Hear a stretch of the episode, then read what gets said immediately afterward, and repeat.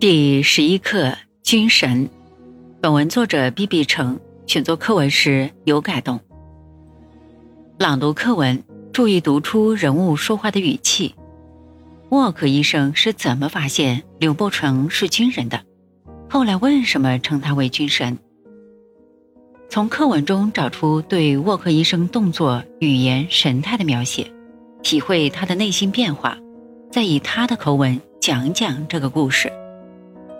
重庆临江门外，一个德国人开设的诊所里，医生沃克端坐在桌后，他头也不抬，冷冷的问：“你叫什么名字？”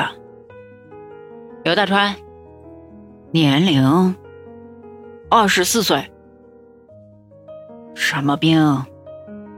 土匪打伤了眼睛。沃克医生站起身，熟练地解开病人右眼上的绷带。他愣住了，蓝色的眼睛里闪出一丝惊疑。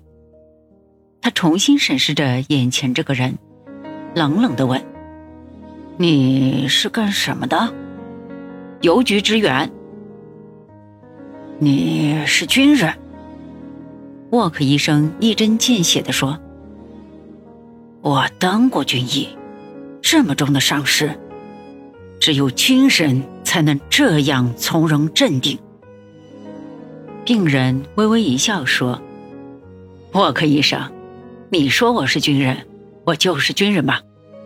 沃克医生的目光柔和下来，他吩咐护士：“准备手术。”沃克医生正在换手术服，护士跑来，低声告诉他：“病人拒绝使用麻醉剂。”沃克医生的眉毛扬了起来，他走进手术室，生气地说：“年轻人！”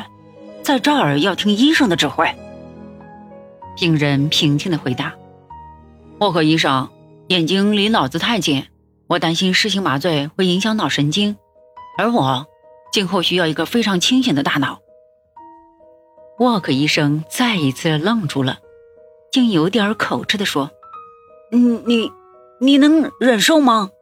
你的右眼需要摘除坏死的眼球，把烂肉和新生的息肉一刀刀割掉。”试试看吧。手术台上，一向从容镇定的沃克医生，这次双手却有些颤抖。他额上汗珠滚滚，护士帮他擦了一次又一次。最后，他忍不住开口对病人说：“你挺不住可以哼叫。”病人一声不吭，他双手紧紧抓住身下的白床单，手背青筋暴起，汗如雨下。他越来越使劲，崭新的白床单居然被抓破了。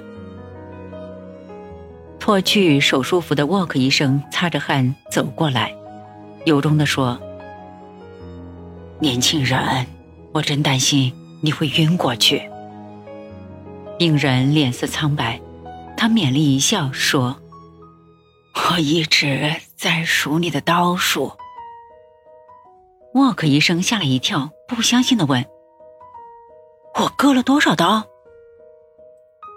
七十二刀。”沃克医生惊呆了，大声嚷道：“你是一个真正的男子汉，一块会说话的钢板，你堪称军神。”你过奖了。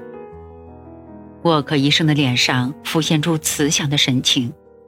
他想说什么，又忍住了，挥手让护士出去，然后关上手术室的门，注视着病人，说：“告诉我，你的真名叫什么？”